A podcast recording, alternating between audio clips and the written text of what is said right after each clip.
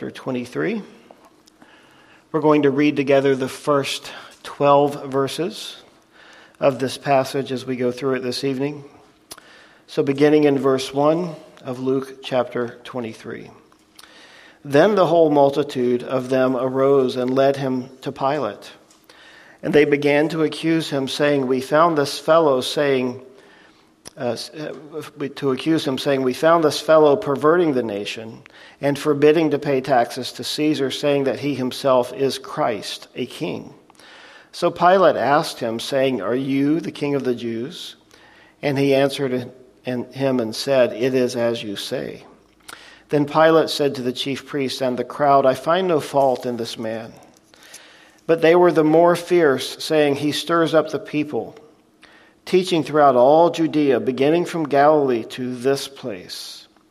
When Pilate heard of Galilee, he asked if the man were a Galilean. And as soon as he knew that he belonged to Herod's jurisdiction, he sent him to Herod, who was also in Jerusalem at that time. Now, when Herod saw Jesus, he was exceedingly glad, for he had desired for a long time to see him because he had heard many things about him, and he hoped to see some miracle done by him. Then he questioned him with many words, but he answered him nothing. And the chief priests and scribes stood and vehemently accused him. Then Herod, with his men of war, treated him with contempt and mocked him, arrayed him in a gorgeous robe, and sent him back to Pilate. That very day, Pilate and Herod became friends with each other for before that they had been at enmity with one another. Lord, as we go through this passage this evening, we trust that you will speak to us and minister to us and bless us. And just, Lord, give us understanding where there is none. Help us in our weakness, help us in our frailty to pay attention and to just depend on you as you endeavor to, to reach our, our thick heads and our hard hearts with just the truth Jesus, of what you did for us and just how much our redemption cost. Speak to us this evening. Your servants are listening in Jesus' name. Amen. On the night when Jesus was being led to trial, he actually had six trials before different people. And these trials were all illegal. They were all uh, conducted in such a way that laws were broken. Uh, in the previous chapter, chapter 22, we saw that Jesus had first been taken to Annas, who was one of the high priests, and then a second trial before Caiaphas, who was one of the high priests. And then he was taken before the Sanhedrin. And when he was taken before the Sanhedrin, it's interesting that in the Talmud, which is part of what governed how they did things, it was not scripture but it was their own sort of law books, if you will, that helped them decide how to administer justice. According to the Talmud, in capital cases, they were uh, cases, excuse me, in capital cases, cases were prohibited to, from being heard at night. So they couldn't hold night court and, and sentence someone the same day. They had to have at least a day between the hearing and the sentencing. And the reason for this was actually very noble. It was to be delayed at least one day to permit mercy to rise up in the hearts of those passing judgment. But of course, they had no interest in doing that with Jesus. But I think it interesting that as we consider that, that this sort of obscure law in the Talmud would apply to us as well, wouldn't it? How quickly we judge, how quickly we want to see some type of justice taking place over whatever it is that has offended us. And in this case, of course, uh, they were supposed to wait and, and give an opportunity for mercy to develop in their hearts. But they had no interest in that because they hated Jesus with, with such a vehemence. And then we come into Luke chapter 23, verse 1. We're entering the fourth trial before Pilate. And so we see in verse 1 the whole multitude of them arose and led him to Pilate. And in verse 2, they began to accuse him, saying, We found this fellow perverting the nation and forbidding to pay taxes to Caesar, saying that he himself is Christ the King. So, of course, one of the ways they could ingratiate themselves to the Roman rulers was to cook up charges against him that said he was coming against Rome, and that his intent was to usurp Rome, to overthrow Rome, to become an insurrectionist. And of course, none of those things were true of Jesus. He had no interest in overtaking Rome at that time. He was there to share the love of God with people. And as Luke chapter 19, verse 10 says, Jesus said, I came to seek and to save that which was lost. But in doing so, of course, people began to follow Jesus. And in people following Jesus, they got jealous because people were leaving them to follow him. And because their eyes were blinded and they didn't understand that Jesus was the Messiah right before their eyes, they had to come up with ways to kill him because their source of income was drying up, their following was drying up. They were keeping people captive to the law, insisting that they were the only ones who knew how to read the Bible and to interpret it and to bring the law to people. Jesus, of course, came to bring God the Father to people. You'll remember that Jesus said, Philip, if you've seen me, you've seen the Father. And so Jesus was there to do the, the right thing, the noble thing. He was there to reveal God to people. They were there to keep God from people. And that's a good way for us to understand things when we look out across the religious landscape today. Are people, uh, churches, ministries, are they there to bring people to Jesus and that's their only thrust, their only goal, their only care? Or are they there to bring people to their ministry so that they can build their kingdom and have a wonderful little kingdom on the earth? It's always only about Jesus. It's never about the pastor or the church or the ministry. And it's always telling to me when people put their names on their ministries. It shows us what their ministries are truly about, which is themselves when they said here that Jesus was perverting the nation, other translations said that he was misleading the nation. And they were implying that Jesus was leading the people away from Caesar and Roman rule. Another way of saying this would be that he was creating a subversion, he was creating civil unrest, and that he was a threat to the peace of the, of the government. Clearly, Jesus never said or did such a thing. They also said that Jesus was forbidding to pay taxes to Caesar. Again, they lied and twisted Jesus' words. If we go back to Acts chapter 20 just a little bit, we can see the actual words that Jesus said that they twisted to say what they said. In Luke chapter 20, verse 20, it says, They watched him, and they sent spies who pretended to be righteous, that they might seize on his words in order to deliver him to the power and the authority of the governor. Let's stop there for a moment. When people have come, and we've probably all unfortunately encountered people like this, where they just pick on your words, they nitpick, they seize on your words. And they try to win the argument to say, you know, well, you said this. What did you mean by that? And they just take it to a level that makes your head hurt. I've been through, unfortunately, too many of those situations in my life, both in the professional workplace as well as within the church. And when you're interacting with a person like that, I think the best thing to say is, God bless you, have a nice day, and turn and walk away. Because they're not interested in what you have to say, they're only interested in winning some argument. So these people were there to watch Jesus, to listen to him, and to seize on his words, to twist his words.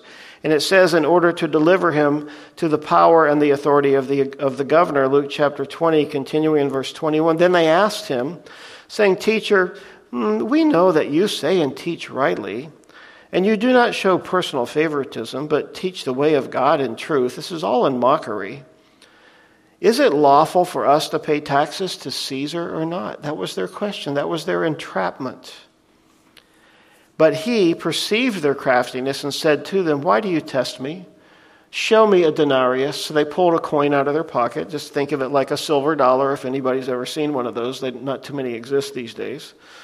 I collect them, by the way. He said, Show me a denarius whose image and inscription is on that denarius. And they answered and they said, Caesar's. And he said, Then render therefore to Caesar the things that are Caesar's, and to God the things that are God's. But they could not catch him in his words in the presence of the people, and they marveled at his answer and kept silent. So they took that incident and they twisted it to say, he told people not to pay taxes to Caesar. When in fact, he said quite the opposite. He said, Give to Caesar what belongs to Caesar. People get caught up in what shouldn't I do and how should I stand against the government and all the unreasonable things they're doing. And he said, Look, don't worry about that, essentially. You be concerned about what belongs to God. You give to God what belongs to Him, what is rightfully His. Then they said that he, said, he himself said he is a Messiah, he is a king. Well, he did say he was a king, but not a king like an earthly king, not like a Caesar. They used this to try to strike fear in Pilate, excuse me, Pilate and the others, the other rulers, in order to make them think that Jesus could be here trying to raise up his own kingdom and to create an insurrection. Now, something to point out here is that these people were clearly acting under the influence of Satan. Now, how do we know that? Because the name Satan means adversary. And we know that the scriptures tell us that he is a liar and the chief of lies. He is an accuser of the brethren. And everything that is happening here this evening in the life of Jesus is people accusing him of things that are not true. They are simply employing the methods of the devil to reach their ends. So in verse 3 of Luke 23, Pilate asked him, saying, Are you indeed the king of the Jews? Jesus answered him and said, It is as you say. I am the king of the Jews. So Pilate said to the chief priests and the crowd, I find no fault in this man. Why did he say that? I think he wasn't taking Jesus seriously. In fact, I think he was looking at him as the king of the Jews. They're under our rule. And you think you're making yourself out to be a king? So Pilate just looked and said, I, don't find any fault in this guy. He's a harmless lunatic. What can he do? But they were the more fierce in verse 5, saying, He stirs up the people, teaching all throughout Judea, beginning from Galilee to this place, implying that Jesus has a widespread influence that you know nothing about. And he indeed did.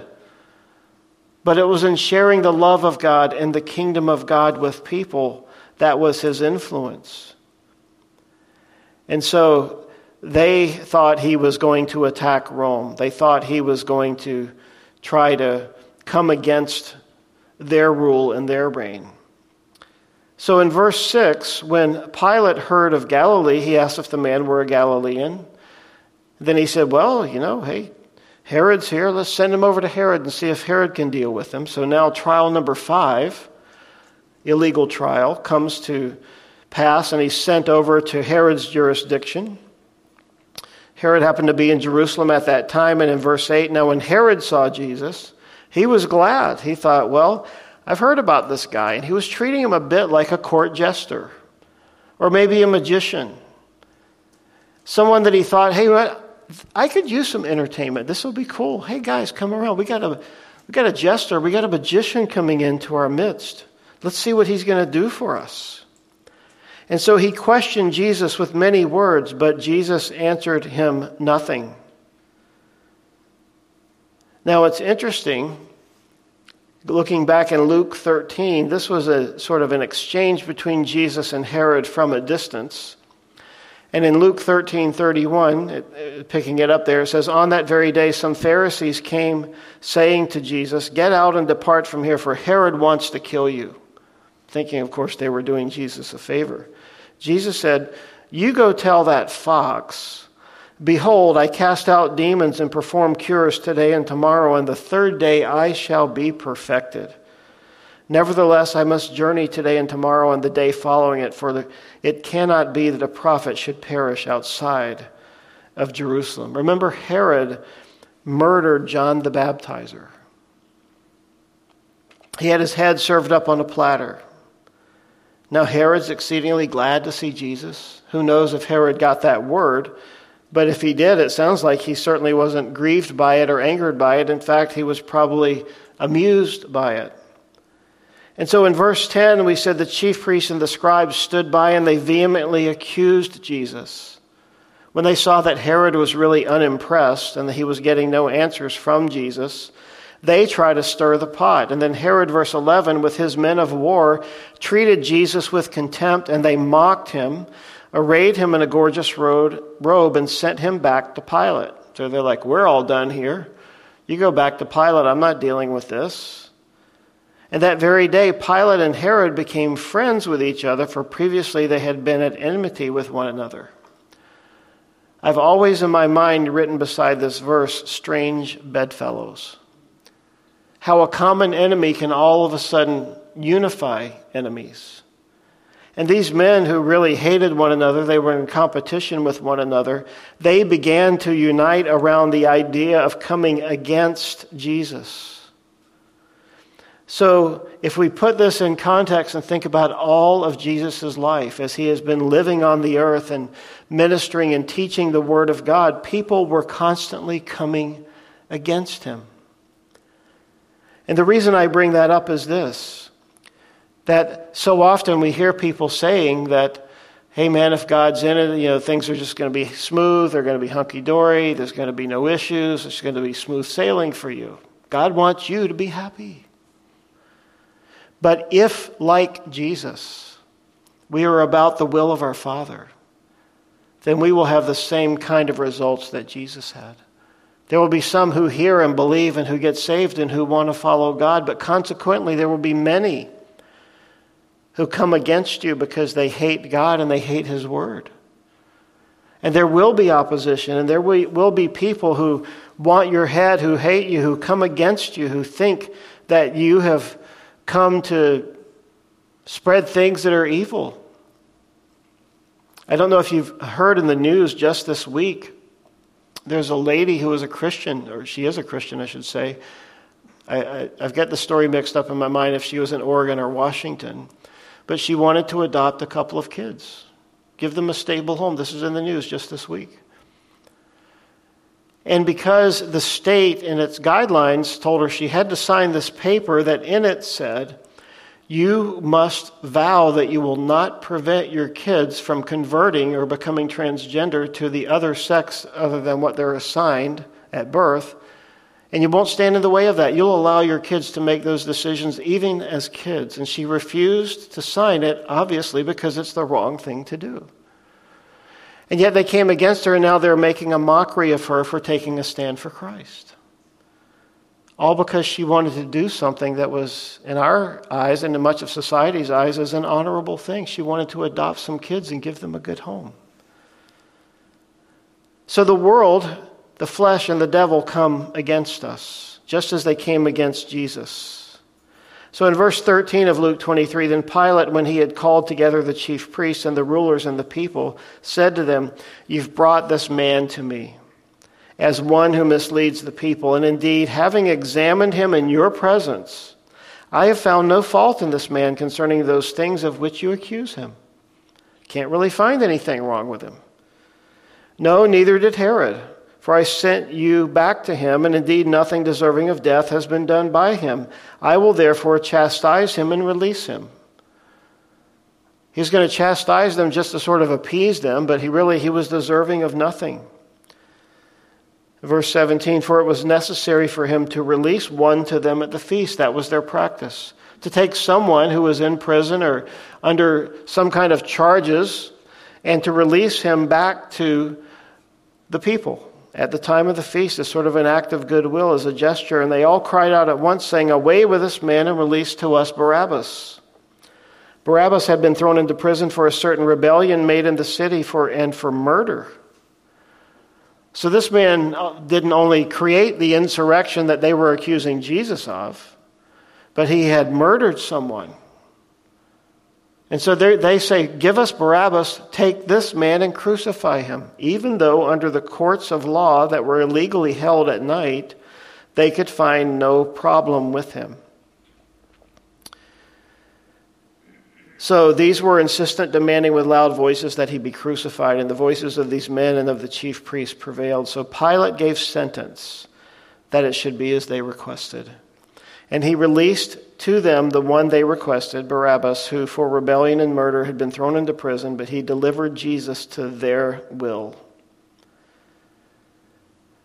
John, in his gospel, records seven times that Pilate went out and came back to, to the people, Clearly, Pilate did not want to crucify Jesus. You'll find this in John chapter 18 and 19.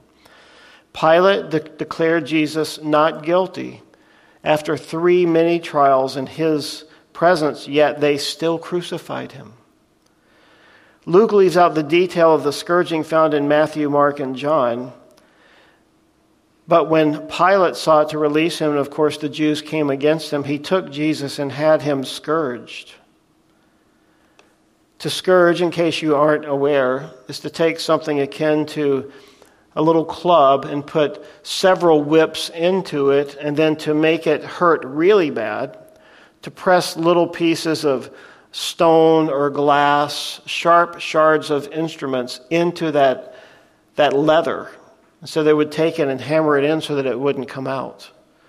And then imagine the scourging the beating with that whip with those little pieces of glass and stone in. And as they beat Jesus, as they scourged him, its intent was to inflict pain upon the recipient. In fact, it was used in their mind as a method of cross examining someone, in that their desire was to beat out of the witness a confession.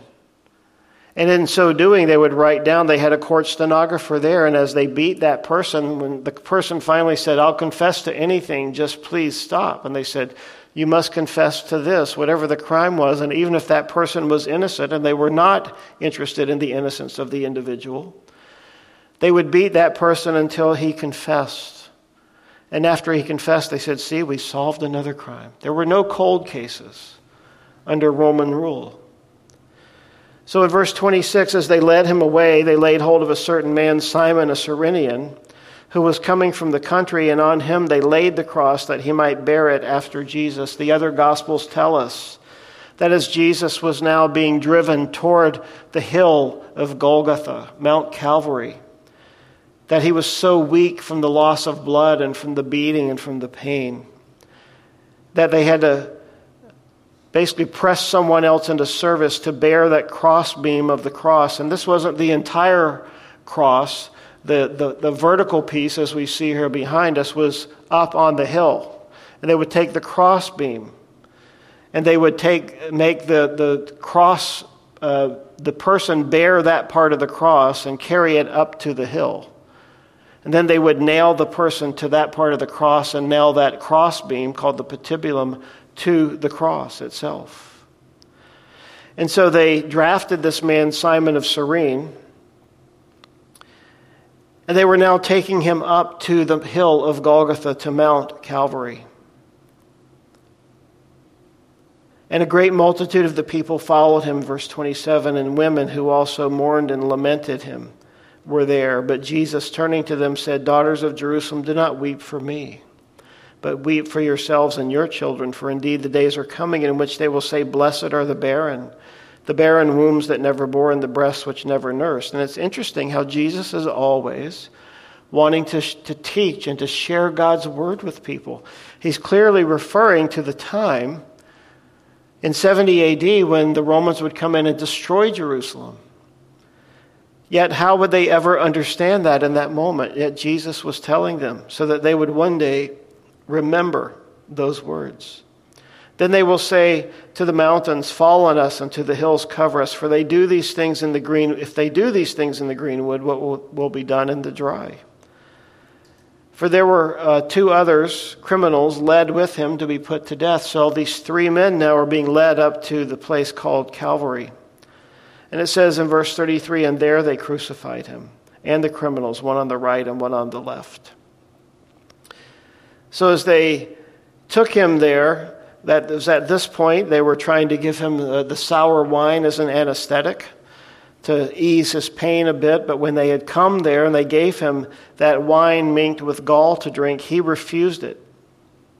Jesus was refusing pain medication at the moment when anyone, if anyone needed pain medication, was at that moment. Why is that? Why would Jesus do such a thing?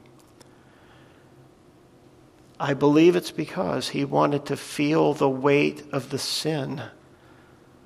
Because he knew he was the Messiah. He knew he was the Lamb of God who takes away the sin of the world.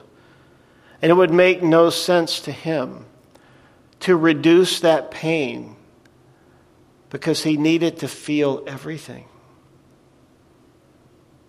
Isaiah 53 says, Therefore I will divide him a portion with the great, and he shall divide the spoil with the strong, because he poured out his soul unto death. And he was numbered with the transgressors, and he bore the sin of many, and made intercession for the transgressors. And in verse 34, as Jesus has been nailed to the cross and he's been hoisted up, and when they crucified, of course, if you didn't know this, when they crucified a person, they would stretch their arms out almost to the point of being out of socket. They would put the bones through their wrist, through that part of the bone that's sort of like a U shape right there, so that the weight of the body would rest on those nails as they went through the wrist. Then, of course, they gave him just enough a slack that he would bend his knees. This was their, their terrible, excruciating method for, for killing people, their form of capital punishment. And they did that so that he could pull himself up on those nails and get a breath because they would pull him and stretch him in such a way that his rib cage would collapse and it would be difficult to breathe. And as Jesus is going through this, he says, Father, forgive them, for they do not know what they do. Can you imagine feeling that pain? Going through it, knowing that you, as the Lamb of God, are there to take on the sin of the entire world, not just a couple of people who hate your guts. Every person who ever has lived, who is living, and whoever will live until the end of the age, you're taking on the sin of the world. And it said, and they divided his garments and cast lots. There's so many prophecies being fulfilled here from the Old Testament that foretold that these things would happen of the Messiah. But as Jesus said this to his accusers and to his crucifiers, as he said, Father, forgive them, for they do not know what they do, what he's saying is, that they, the criminals who crucified him, didn't understand that they were crucifying the Lord of glory. They didn't understand that the one who was their Messiah that they were putting to death, that they unwittingly were being used by God to bring about the salvation of the entire world. And one of the first things we need to hear, and we'll talk about this more on Sunday, is that you, that I, that we have been forgiven. Do you realize that counselors and psychologists and psychiatrists, their offices today are filled with people who can't forgive because of things other people did to them, perhaps of things they did to someone else? Have you been forgiven? Have you forgiven others like this? You see, our sin makes us stupid. It really does. Because we truly don't know what we're doing. We may have this, this attitude of self righteousness toward people and toward situations, but there's only one righteous judge, and it's not me, it's not you. And my sense of right and wrong, and my sense of morality, and my sense of how I've been wrong, or you've been wronged, or someone else has been wronged, you see, God is the one that they've offended. You think I've been offended or you've been offended, but God is the one who's been offended first and foremost. It's the reason Jesus had to come. We must forgive just as we have been forgiven. Colossians 3, Paul wrote these words Therefore, as the elect of God, holy and beloved, put on tender mercies. That's compassion, kindness, humility, gentleness meekness, long suffering, bearing with one another, forgiving one another.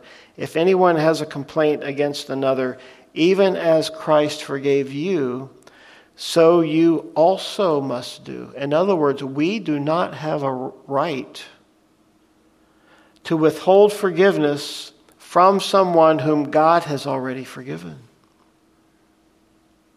Hopefully, you see how that's wrong, how that's not okay. So the people stood there, verse 35, looking on. Even the rulers with them sneered, saying, He saved others, let him save himself if he's the Christ, if he's the chosen of God. The soldiers mocked him. They came and they offered him some sour wine and saying, If you are the king of the Jews, save yourself. If you really are God, you should be able to take care of this, no problem. And the inscription was also written over him in letters of Greek, Latin, and Hebrew This is the King of the Jews. Another gospel said they came and said, No, no, no, no, you did it wrong. Don't say he's the King of the Jews. He's not our King. Say that he said, I am the king of the Jews. Then one of the criminals who were there, hanged beside him, blasphemed him, saying, If you were the Christ, save yourself and us. That's convenient. Save us. But the other man, the other criminal, answered, rebuked him, saying, Do you not even fear God, even a little bit? seeing that you're under the same condemnation, condemnation, we're all three under the same condemnation. We're being put to death. We're going to die here shortly in a few minutes or hours.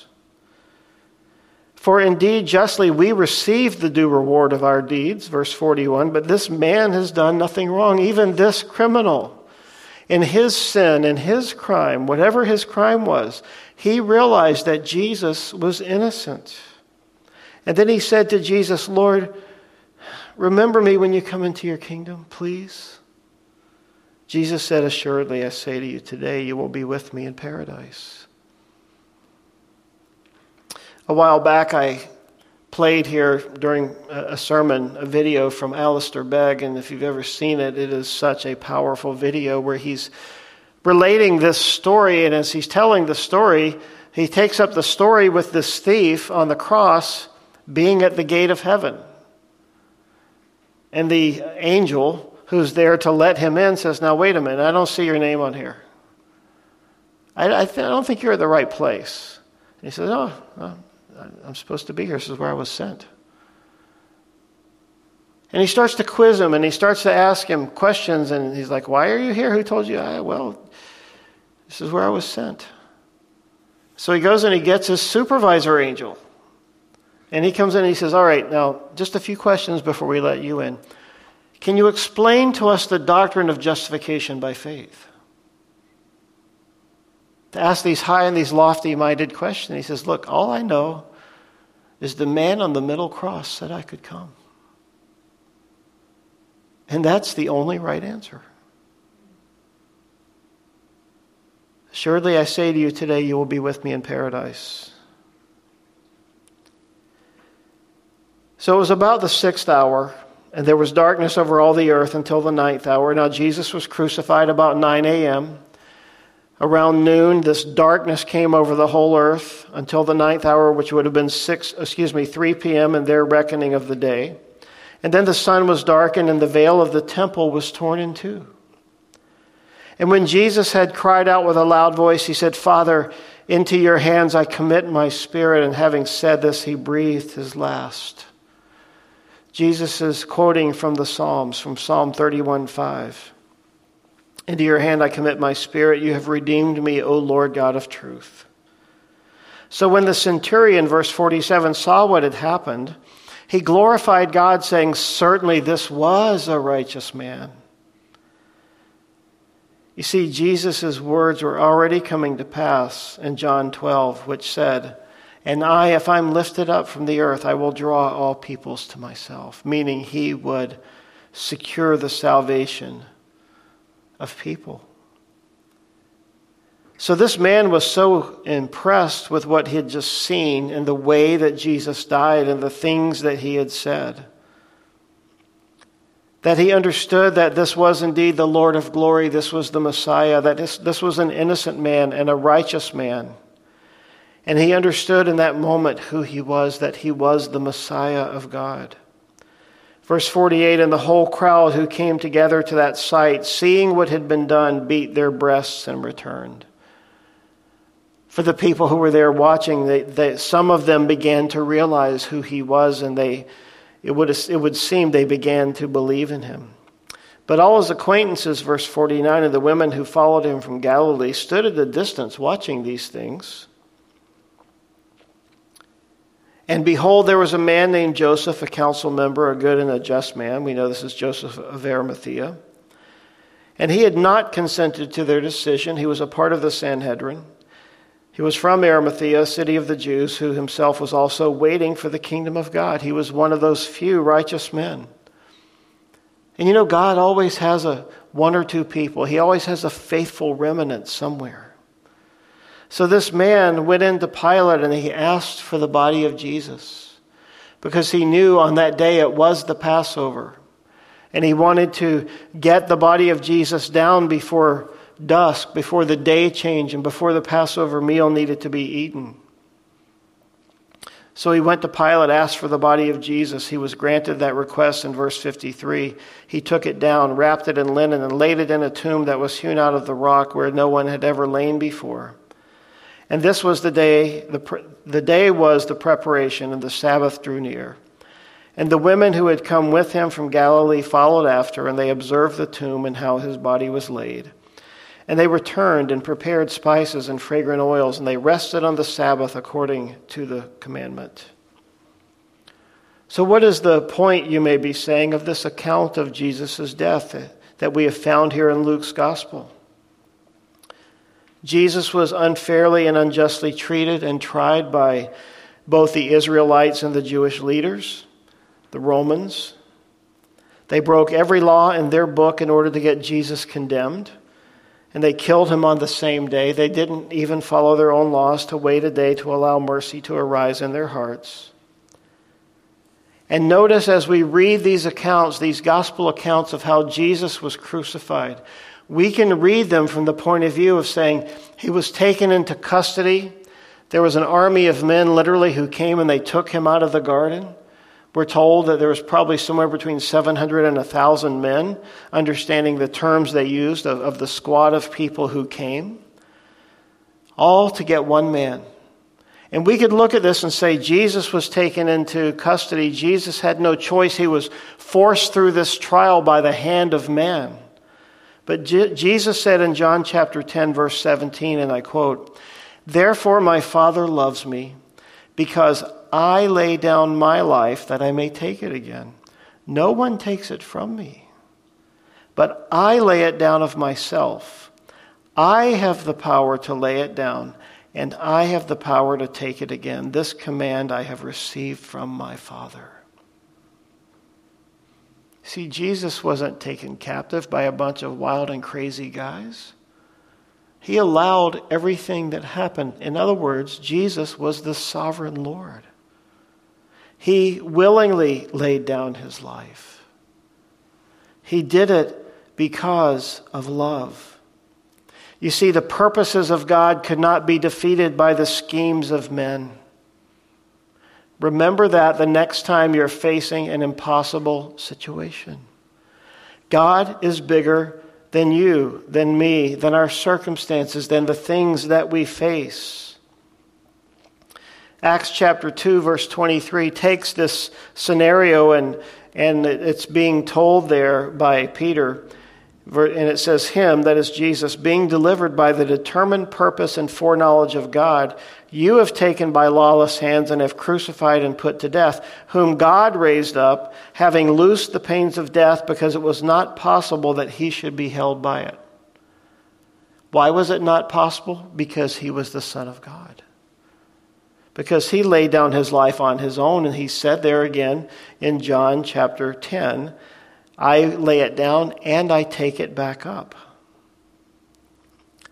Now, we only saw a few of the sayings, the things that Jesus said from the cross, but let me just read them to you here as we close this evening. Jesus said in this account that we read tonight, Father, forgive them, for they do not know what they do. Number two, today you shall be with me in paradise, that he said to the thief on the cross. In John 19, Jesus looked down at his mother who was there and said, Woman, behold your son. Not speaking of himself, but speaking of John the Apostle, who was going to take care of his mother as Jesus, of course, finished his ministry and was resurrected and ascended into heaven. And then while Jesus was on the cross and the, the height of the day when the darkness came and when the weight of the world, when the sin, the wrath of God was being poured out on the sin of mankind on Jesus Christ, Jesus cried out, My God, my God, why have you forsaken me? And then again in John 19, he came to that point of saying, I thirst, where his humanity had broken. And the thirst that he felt was just prior to dying the dehydration. And then two verses later in John 19:30 he says, "It is finished," tetelestai. And then he cries out those last words, "Father, into your hands I commit my spirit." And we're told at that point that's when the veil in the temple was torn in two. Now, why did that happen? Because the veil in the temple was uh, something like an 18 inch thick tapestry, so that's roughly the thickness of that pole over there in the middle of the room. No man, no human being could, could tear that. But in that moment when Jesus cried out and he gave up his spirit to God the Father, that veil, we're told, was rent in two from top to bottom. And it was as if, and I believe this is what happened in my own heart, that God took his hand and he cut it like a knife. And he parted that veil. Now, why did he do that? Because that was the veil that separated the most holy place, where the Ark of the Covenant was, where the priest went in once a year to sacrifice the blood of the Lamb and to sprinkle it on the top of the mercy seat, which was the, the lid of the Ark of the, of the Covenant. So that God would look down and see the, the sins of the people covered by the blood of the innocent Lamb. Why was it rent in two? The book of Hebrews tells us that it was done because that's an enactment of the, the ark and the, the most holy place in heaven. And so when that veil was torn in two, again by, I believe, the hand of God, it was showing us and symbolizing us that we no longer needed a priest. This is a part of what the book of Hebrews is about. We no longer needed a priest. We need, no longer needed to go through a man, through an agency. We, need, we now can walk directly into the presence of God by the blood of Christ. This is the gospel. That we now have free access to God the Father, to the very throne of God, because of what Jesus did. It's interesting to note that Jesus was crucified between two thieves, and they each had equal access to the gospel and to the Savior, but only one believed and the other did not. It's also interesting to note that it took God the six, six days to finish the work of creation in the book of Genesis, but it only took God six hours on the cross to finish the work of salvation, to redeem mankind from his sin. Six days of creation, six hours of redemption. We're told in 2 Corinthians chapter 5, and we're going to sing this verse in a few minutes. For he made him who knew no sin to be sin for us, that we might become the righteousness of God. That's why God did it. That we could become the righteousness of God. It blows my mind to think of that. We all know as we sit here this evening our own sin. We know the attitudes of our heart. We know the vileness that's inside of us. And yet, God has redeemed us. God has loved us. He loved us before we ever knew who He was. Paul tells us that we were formed in our mother's womb before the foundation of the earth. Our names were written in the book of God. He made him, that is Jesus, who knew no sin, to be sin for us, that we might become the righteousness of God. Why? Because God wanted a relationship with you and with me. That's why he did it.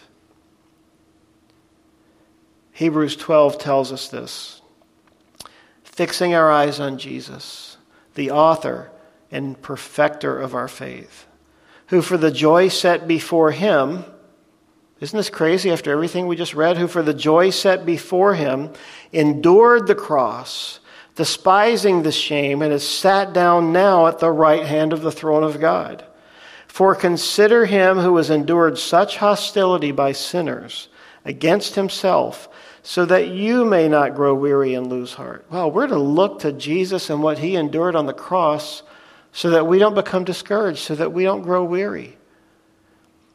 This same passage, Hebrews 11 and 12, go on to tell us that we have not yet resisted in our struggle against sin to the point of shedding blood, of, of, of striving to the point of bloodshed.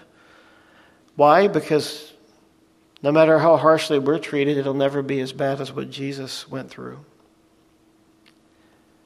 J.C. Ryle, who's one of my favorite people who writes on the Gospels, said, Patience like that, which our blessed Lord exhibited on this occasion, should teach his professing people a mighty lesson that we should forbear all murmuring and complaining and irritation of spirit when we are ill treated by the world.